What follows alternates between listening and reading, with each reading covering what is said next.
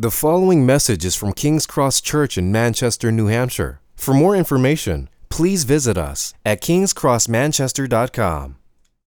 We're going to turn to our Bibles now. If you do not have a Bible, we have Bibles in the back that are uh, there for you to take and have. The verses will be on the screen behind me.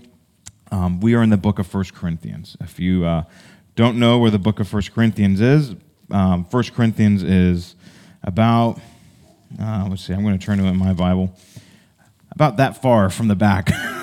so, like 50, 50, 70 pages from the back of our Bibles. And we're going to be in the third chapter of the first book to the Corinthians. And we're going to be reading verses 10 through 17 in 1 Corinthians chapter 3. I'm going to read these for us, and then we're going to pray, and then we're going to start looking at what God has for us in these verses together. According to the grace of God given to me, like a skilled master builder, I laid a foundation, and someone else built upon it. Let each one take care how he builds upon it, for no one can lay a foundation other than that which is laid, which is Jesus Christ.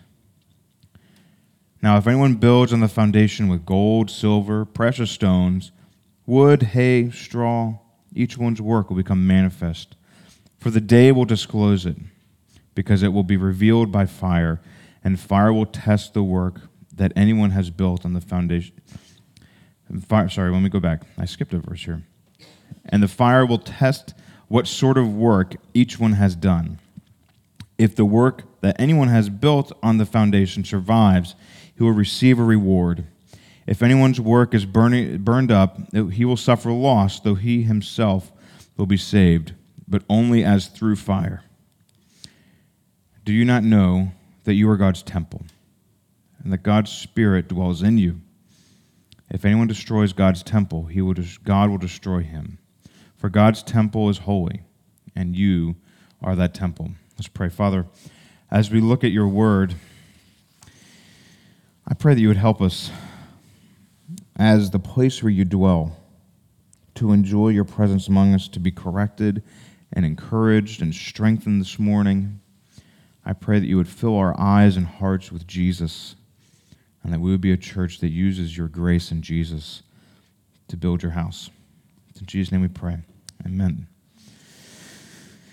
Um, I know that I got some people's attention with the title of the sermon, God Doesn't Airbnb His House. And some of you are very nervous that I'm going to be preaching against Airbnb. That's not the type of church we are, first of all. And I love Airbnb. So I don't know if you know what Airbnb is. Um, Airbnb is where you basically rent out your personal space like a personal hotel for somebody else to use it. Like that's basically what Airbnb is, right? It's an old style bed and breakfast, just your own house. And um, it's space that you let somebody else use.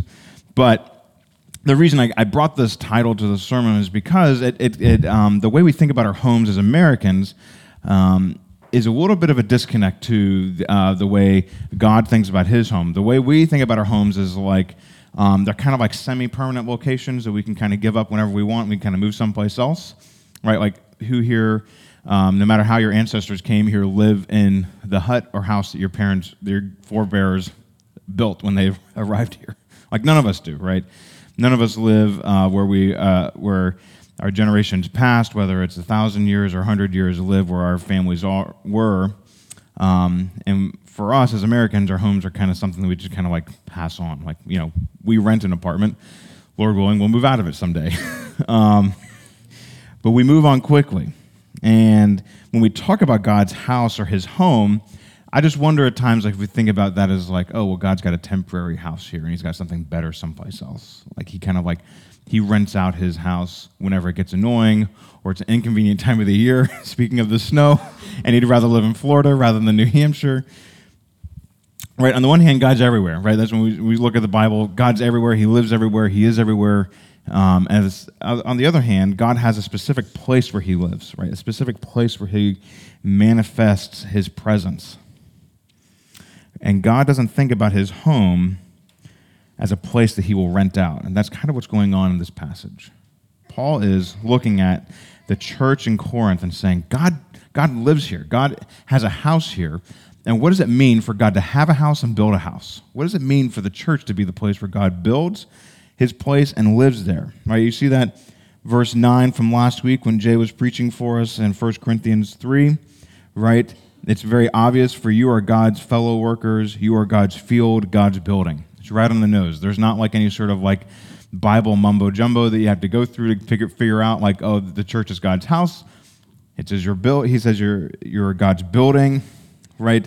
And then he goes through all these verses that we just read, lays a foundation. It's almost as though Paul were familiar with being a blue collar guy, right? he knows what he knows how to how contractors work. You lay a foundation, you get the plumbing, you get the scaffolding, all that stuff going. Obviously, I'm not a contractor because I don't know what I'm talking about. And then he has verse verse 17. If anyone um, you are verse 16, you are God's temple, right? He is talking about God's house, a place where God lives. He is talking about God's house and saying this isn't like a temporary location. God has something that he's doing here. You notice verse 10, and this is going to kind of get us into the passage here. According to the grace of God given to me, like a skilled builder, I laid a foundation. Right? That foundation that Paul is drawing our attention to as a church is the grace of God that he's given us in Jesus. God's presence, his goodness, his power, his desire to use us and have us in his family. That, that's the grace that God gives us that he then uses in us to build where he lives. So the main point of this passage, if you're wondering like, how can I take notes and then check out? This is the main point. Main point is we, we must use God's grace to build God to build God's house. We must use God's grace to build God's house. Now, I would like for you to stay with me and to keep working through the passage so that we see what this means because it's not just um, we use God's grace, okay, got God's grace, and then we kind of check out and let God do the work. Um, actually, Paul was addressing in Corinth, right, where people who had different motivations and agendas for how to build God's house. Some people were using certain kind of wisdom tools and BuzzFeed articles and all this stuff to build God's house, whereas God comes along and says, No, no, no, I'm going to do this my way, and I want you to join me and I'm going to give you the grace to be a part of what I'm doing.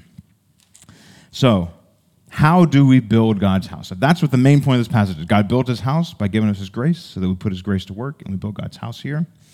How do we do that? So I'm just going to say there's like three tools. We might call them tools, so to speak, or three um, contractor designs of what we're trying to accomplish, or how do we join God in building his house verses 10 and 11. We're going to pick up here, verse 10 and 11, start looking at this together. How do we build God's house? First thing, be attentive to gospel foundations, right? Be attentive to gospel foundations. According to the grace of God given to me, like a skilled master builder, I laid a foundation, and someone else built upon it. Let each one take care how he builds upon it.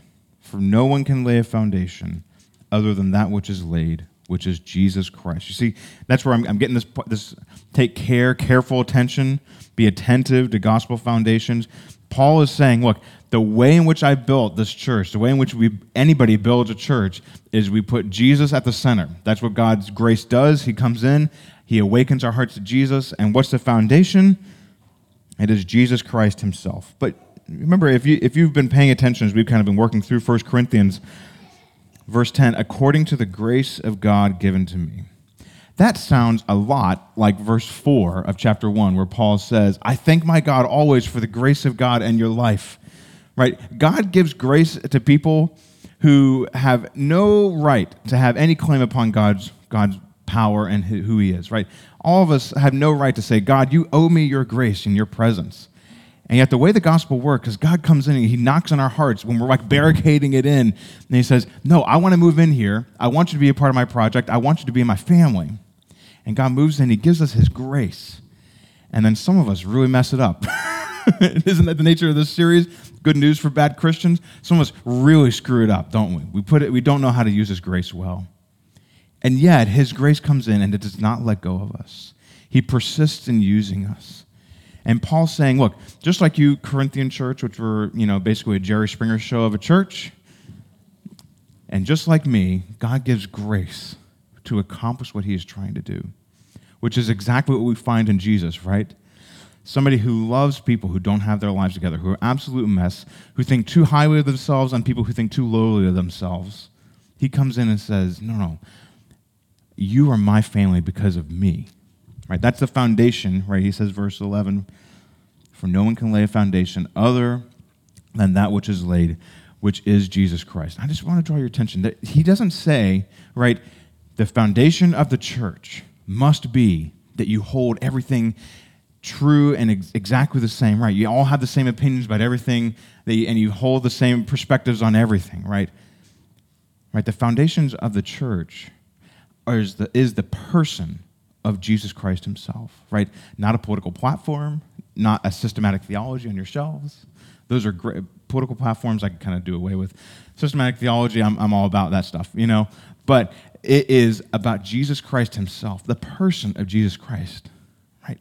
Getting to know him, the humility of what it was for him to walk with people um, who, had, who didn't have their lives together. Right? Can you imagine just the jarring perspective of Jesus Christ? This, this blew the minds of, the, of the, the, the pastors of the day, so to speak, that Jesus Christ would sit down with people who were embezzling money from their neighborhood, alongside prostitutes from their neighborhood, alongside the drug dealers of their neighborhood, alongside the congressmen and businessmen of the neighborhood.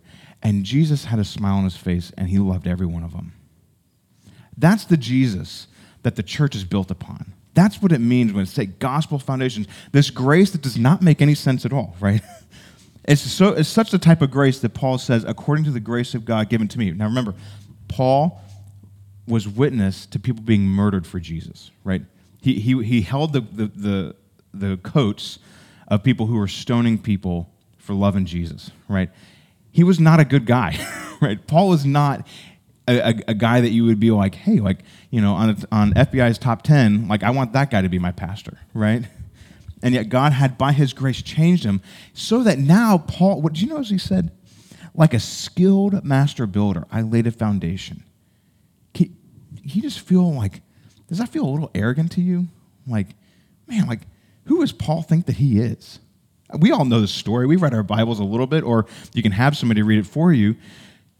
Paul was not a good guy. And yet he says, by the grace of God, I laid a foundation like a skilled master builder. Sometimes some of us have the perspective that God can never accomplish anything good through us. But you see the type of gospel that Paul's talking about? No, people who are the worst of the worst, who have no claim upon God's grace, are the ones that God uses, and He does, and they, they actually put His grace to work good, well, right? I know some of you know, we, we recently joined Acts 29. Some of you are aware of that. We just joined Acts 29 Network, churches who plant churches. And the way we did that is we went and did a, um, an assessment. Michelle and I flew down to, um, what was it? Richmond, Virginia, right? It's all, once you get lower than Boston, I don't care. Um, but we were down there, and as a part of my assessment, one of the, they were kind of picking up on this area in my life, and they were like, Jacob, is there anything that you're excellent at? And I couldn't give him an answer. This is a perspective in my own life that I struggle with of seeing like God actually like uses me to do good things and like actually saying like, hey, I'm good at this. I don't know if you're like that, where you're kind of like, ah, you know, like I kind of get by. I read my Bible today or this week. Like I'm not like great at anything, but I'm like not like horrible at anything. I'm like okay. You guys, you know what Paul is giving us hope for here? That the gospel makes us into people who can be a part of God's mission to build his church and that His grace can work in you in such a way that you can be like Paul and say, Yeah, I did a really good job at it. I did a really good job of learning how to care for God's people, to be a part of His mercy in our neighborhood. I did a really good job of learning how to become a pastor. Right, Lord willing, we're going to become, we're going to have more pastors in this church, and it's not just the Jacob show, right? Lord, God, God used me to become really good at explaining the gospel to kids so that kids connect with who Jesus is. God help me to become really good at building a church, being a part of a church that reaches and cares for the homeless and struggling in our neighborhood. Right? That's you in this passage here, right? God can make you into that type of person, but it's not because of you. Remember the foundation. Verse 11 For no one can lay a foundation other than that which is laid in Jesus Christ, right? Jesus Christ Jesus Christ himself. Right? We, we, we can, just like I was saying in that, that picture of how I, I tend to not see how God can use me to do great things, um, we can have a, a, distorted gospel, a gospel that tilts one way or the other. I don't know if uh, you've ever lived in a house where a portion of the house got built out that clearly was not on the foundations of the house. Right? I, uh, I lived in a house in college, and um, first of all, this was a rat-infested, really bad place to live. like, but it was cheap rent, and I was able to live there. And you're, you're when you're 19, 20 years old, like you'll live, I mean, basically anywhere, right? Like in a trash can, right? And this is basically that. And this house in the back um, my my roommate lived in this kind of section in the back of the house, and I remember sitting in his in his room one day, and I realized I wasn't sitting like this. I was sitting like this. I was like, Caleb, is your is your room tilted? He's like, oh yeah, yeah. I have to kind of like budge up everything so that it like sits flat. I was like, dude, like you know, like if you sleep on a, a tilted bed, you'll get headaches, right? Just because of all the blood that rushes to your head during the night. I was like, dude, this is not okay right that, that's where it is sometimes like it's not obvious at first but you get these like these distortions in your soul that are not okay again the way you, your, your house gets built of like there's something not right here where i'm, I'm not enjoying the grace of god I'm, eh, there's something tilted in my soul right? this is why we have to go back and study the full whole christ the full and whole gospel regularly and consistently so that we don't get these distortions. And that's frankly why we have missional community groups and why we need each other because I like if I'm the pastor and I can get like this, you know, this tilted dynamic in my own soul, that's why I need Jay and other guys in my life helping me kind of see the whole perspective of who Jesus is and what he's done for me. We all need that, right? So that's, that's why we have to always go back and we constantly talk about are you studying the gospel? Are you looking to understand who God is in the gospel? Are you understanding who Jesus is? Is that something you regularly go back to? Because sometimes we kind of treat the gospel like, yep, I got it. Um, Jesus died for my sins. Grateful for that. Now I want to move on to something else, right? Well, there's, there's ways to grow as a Christian, but Jesus Christ is, as Paul says here, always going to be the foundation. And the moment you begin to kind of take preferences and motives that are outside the foundation, the room's going to feel a little tilted. Let me just throw out a recommendation. I, I don't know if you guys are readers. I have two copies of this book, and for complimenting me on how um, nice my baldness looks today, we'll, we'll go with, we'll, we're trying to find ways to compliment me, right? complimenting on my head. I have this book, Note to Self, by Joe Thorn, The Discipline of Preaching to Yourself. This, this dynamic going back to the gospel, understanding who Jesus is.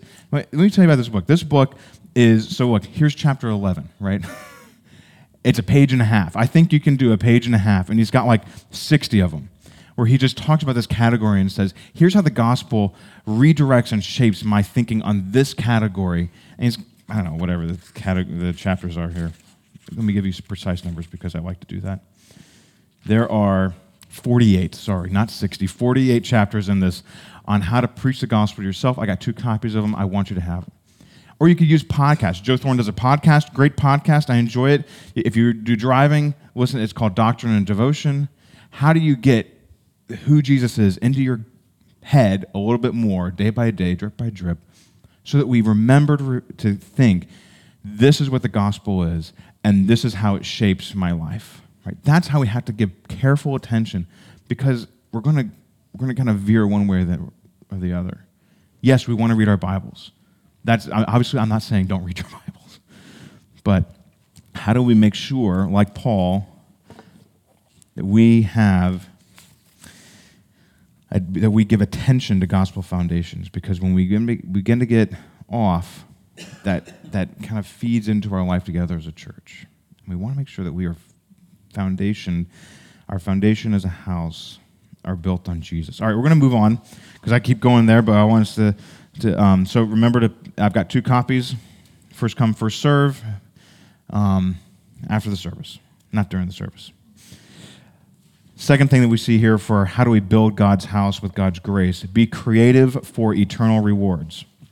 Be creative for eternal rewards. Verse 12 to 15. Now, if anyone builds on the foundation with gold, silver, precious stones, wood, hay, straw, each one's work will become manifest for the day uh, will disclose it, right? He's talking about, when he's talking about the day, he's talking about that day, right? There are, John Newton, um, he, had the phrase, there are two days in my view. I have this day and that day, right? There is today, and that's all we have, and we know that that day's coming. We don't have tomorrow. Th- that day will disclose because it will be relevant by revealed by fire, and the fire will test the work of each one, each one has done. If the work that anyone has built on the foundation survives, he will receive a reward. If anyone's work is burned up, he will suffer loss, though he himself will be saved, but only as through fire. Right?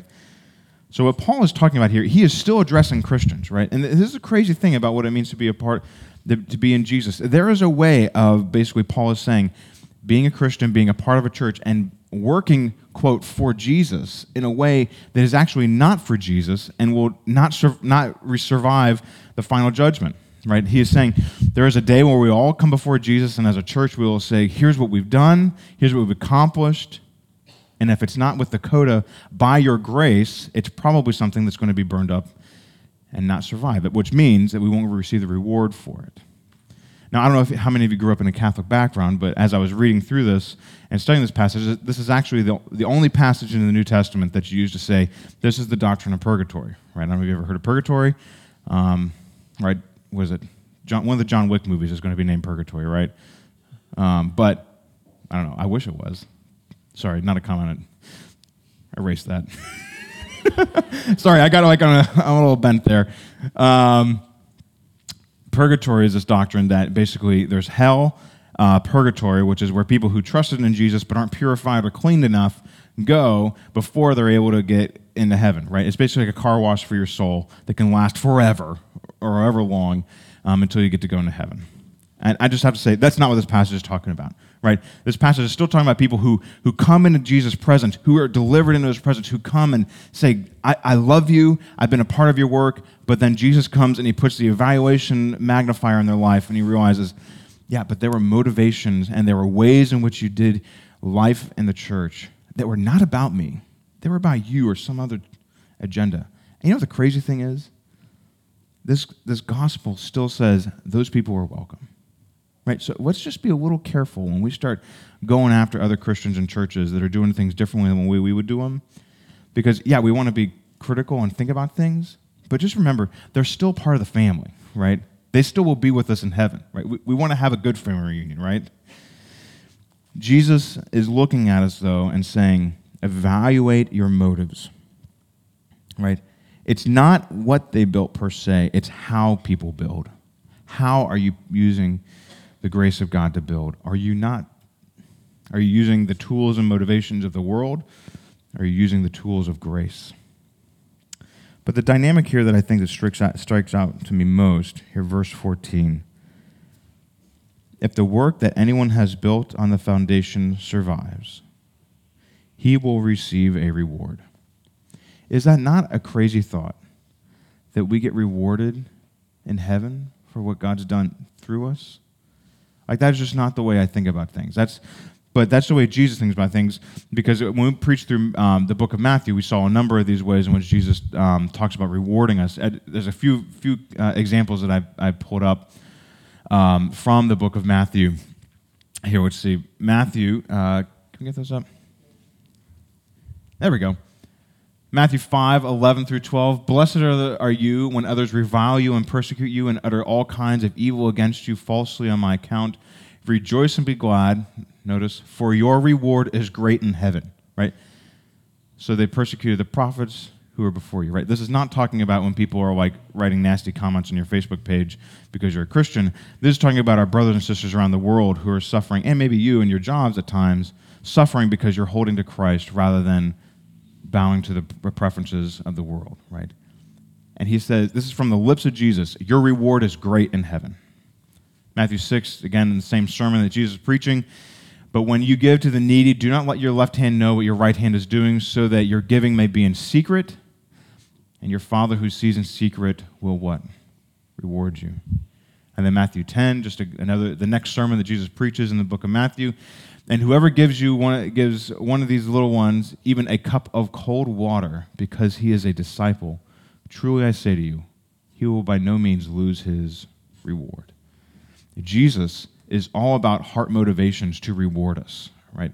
One of the ways in which goals and motivations, like if you look at like the productivity stuff, the ways in which goals actually become like a part of our lives is when we list out what's the reward that we want for accomplishing this goal. Jesus saying, the reward that you want is being with Jesus and receiving. You can't even imagine what Jesus has reward for you. I, I'm hoping beachside property in heaven. Like, that'd be great, especially on a day like today.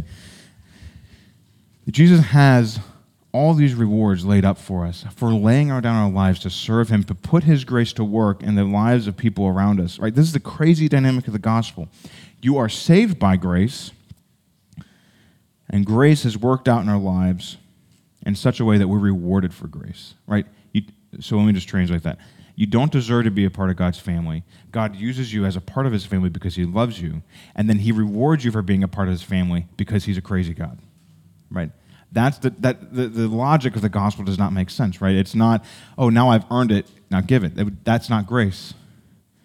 But he rewards us for what he's done through us. Now, but why are we calling this category be creative for eternal rewards? That creative part. I want to draw your attention back to verse 12 because there's something we kind of passed over. We kind of look at this, we're like, okay, there's a shopping list here.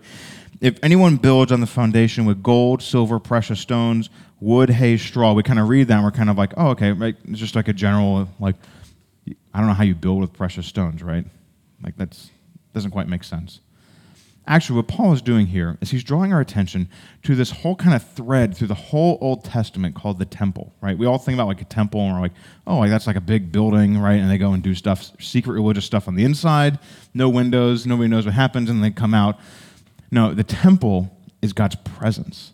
And it goes all the way back to Genesis 2. Genesis 2, I, I, here's I'm, I'm, not going to go through and read all the passages because for the sake of time.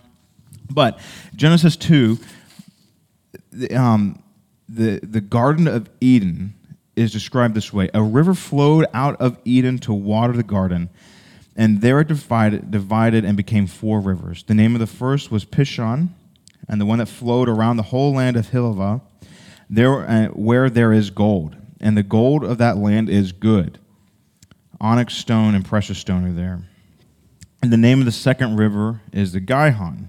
It is the one that flowed around the whole land of Cush. Right? This picture of what goes on in Eden, right? And if you remember, um, Eden was the only vegan haven ever, right? right? There was no there was no sacrificing of animals. It was trees with lots of great organic, right, food. It was the Whole Foods before there was Whole Foods. Eden was fantastic, filled with all these lush trees and good fruit. And then he says, uh, uh, it says in, about Genesis, gold and precious stones. All right, so have that in your mind, right? Like, just put your place right now in your happy place of a garden in the, you know, in paradise with trees and fruit and gold and precious stones. And that is all that is lost with sin. But you know how the temple gets described then? through the rest of the Old Testament. All right, put a lot of wood inside of it, lots of cedar, really expensive wood.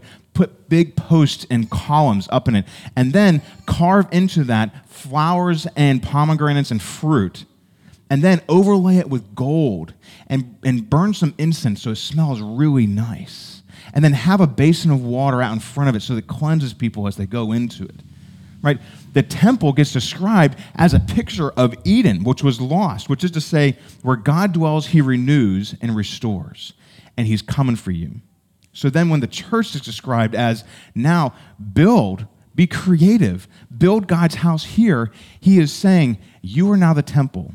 What's what you're experiencing here at King's Cross Church is a picture, is a foretaste of the renewal of that renewed Eden that God is bringing right? See, there's a thread that we're kind of picking up on here. There's a few threads through the Bible where it says God dwells and it's lavish and extravagant and he loves to bless. And it's good for us. Now, the church is the place where God dwells and renews and restores so that we get a foretaste of what it's like. Right? Not that we're without sin, that we don't have broken lives and make broken messed up choices in our lives.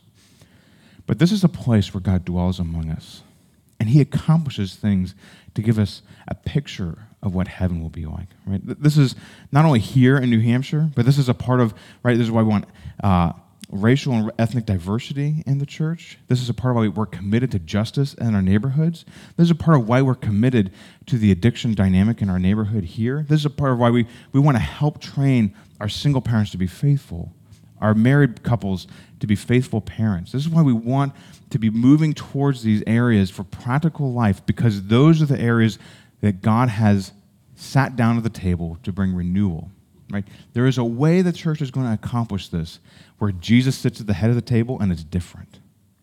I don't know about you, that, that stirs me. I want that. God, be a part of stirring our redemptive imagination, our, our, our creativity. So, how do we join this?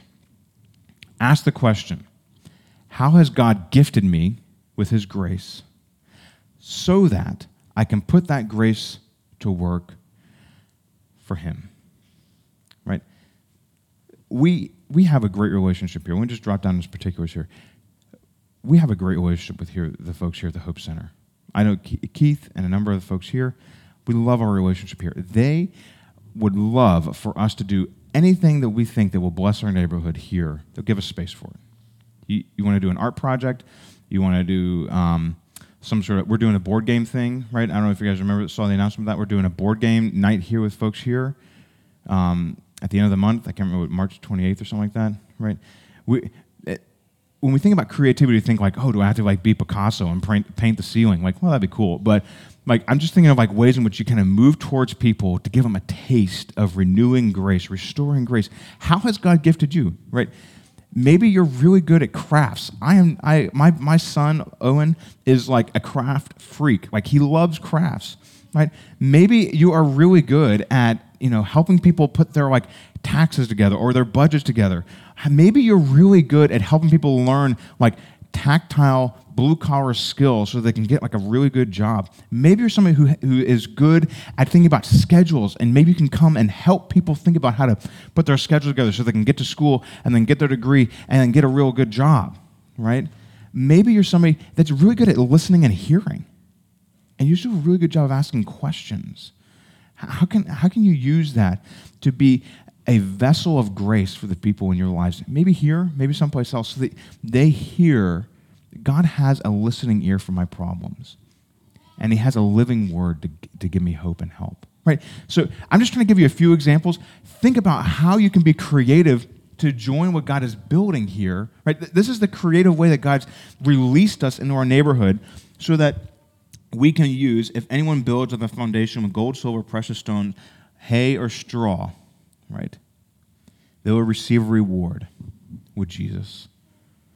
So don't just do it because you're like, hey, like I just want to be useful and I've got, you know, what, 100 some hours in a week and I got to use them. That's a good thing to do. But how can you use them so that you're rewarded when Jesus returns?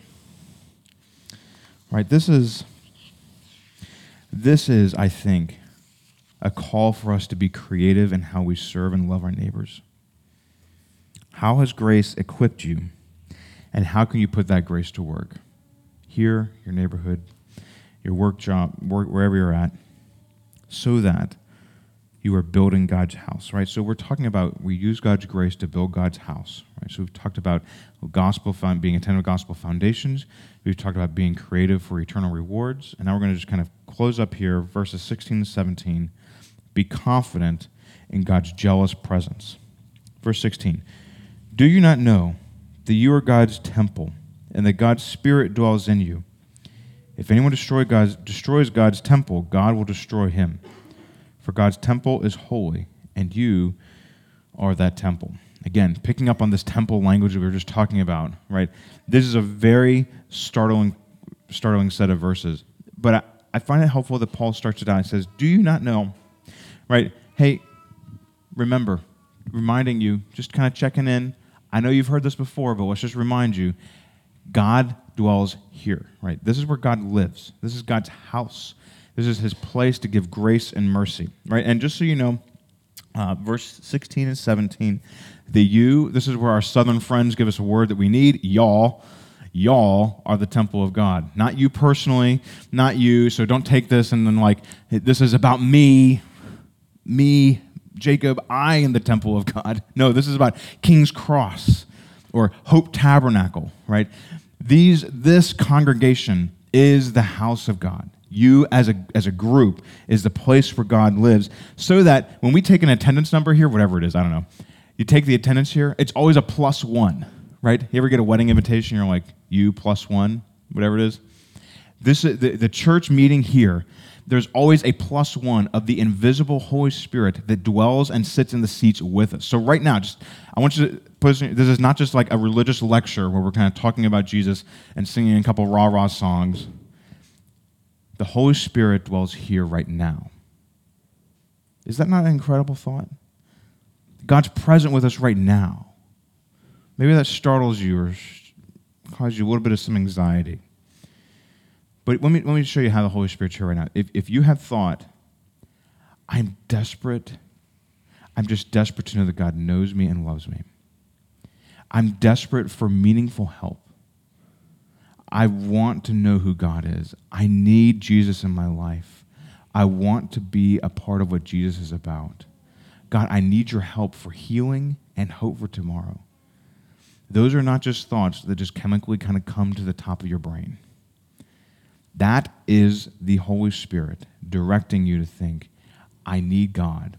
Right? Those things come into your brain, into your heart, into your mouth because the Holy Spirit dwells here among us and is leading us where, right? We've talked about this before. The spotlight ministry of the Holy Spirit is to say, look to Jesus, right? So that's why the Holy Spirit is always directing us back to the foundation of the house, Jesus Christ Himself. That is how we know the Holy Spirit is here right now, right? This isn't just kind of like some religious thing. That is the Holy Spirit dwelling in you, dwelling among us, to direct us to get more of Jesus. And just so that we're keeping our sobri, our sober heads on straight, verse 17, there are monsters in the land, right? there are dragons, there are monsters, there are enemies that will come against us because, kind of like when you're stirring up the, the front yard, trying to plant new seed, there is always rocks and nastiness that comes out, right? When you're stirring things up, there is an enemy. Verse 17 If anyone destroys God's temple, if they come after his temple, God will destroy him. You see, God is not some docile, passive grandfather on the couch in his house, right? That's not how God dwells here. He's a dad who brings out the guns and protects his family. I'm not making a statement on weapons, by the way. For those wondering, the Second Amendment, I'm not commenting on it. God protects his house. Right? You, want, you want to know how you make God your enemy? You undermine and attack his church. That's when you get God's bad side. He will destroy those people. Right? That is not a, that is not to say like I'm not saying that to anybody here or anything like that. I'm just saying that's a, a, a reality. But it's also a hopeful reality because many of us come in and we have severe dark dragons in our lives that come out of dark caves and will swipe at us personally and as a church. And just so you know, God takes it seriously. He protects his people, which is to say, God's jealous to keep you in his family. He's jealous to have you in his family. He's jealous to protect you and provide for you and to keep you whole and safe and protected. God will keep us. Right? This is not just a house. They are kind of like, ah, whatever. Airbnbs it for part of the year. Right? God dwells here and lives here and protects here because he loves you. Right? This is for us as a church. God graciously and personally protects what he starts by his grace. So as we're building as a church, I just want you to catch this movement of the passage, right? Right? Paul's laying a foundation. Why? Because there was nothing in Corinth before. He's encouraging them to build a church because there was nothing there before. And then it's on movement, it's moving so that it gets some attacks, some attacks and attention from uh, the enemy in the area. Why? Because God is going to continue to expand his house, right? So we've talked about this here. King's Cross exists, right, to love Jesus together. And our hope is that we plant 10 churches with 100 people in the lower, in the southern New Hampshire area, right? That's, that's because we want to be a part of this passage here. We want you are, you know, whatever your gift set is, however you come this morning, God is inviting you to join that vision here because He wants to build out His house. There are houses for Jesus that do not yet exist that God is preparing to plant and start because you are here, right? We aren't just here so that we can get big enough so that we can kind of knock out some walls and, and accommodate more people. We want more houses elsewhere in Manchester, the southern New Hampshire area, because God is seeking to destroy the works of the enemy, to build a house where he can sit and dwell and smile upon people that have never heard of him. That's what Paul is telling us here, right? God, we must use God's grace to build God's house. So, how do we do that? Remember, we pay attention to the gospel that saved us, and we remember this is who Jesus is. And then we get creative. We go to town with thinking about how God's grace has saved us and empowered us so we can join his mission. And then we're confident that the mission doesn't rest on how good we are, it rests on who? God's jealous presence. Because he loves to use people like you, people like me, a church like this that doesn't have its act together because God wants to make his name and his grace great. So, we're going to do actually, we're going to, we're going to close here. We're going to take the Lord's Supper together. And then we're going to actually spend some time praying together as a church. I don't know how you've been stirred, but we're going to take some time. I'll give some direction here in a few moments. But we're going to pray, God, do this in us so that we can put your grace to work to build your house here. Let's pray. Father, as you have worked in us, as you have used your grace to not only save us, Father, I pray that you would empower us by your Spirit who's here right now to join your grace in our lives so that we can build your house here and see your house expand. It's in Jesus' name we pray. Amen. Thank you for listening to this message from King's Cross Church in Manchester, New Hampshire. Please feel free to share or distribute this content, but do not charge for it or alter the content in any way without permission.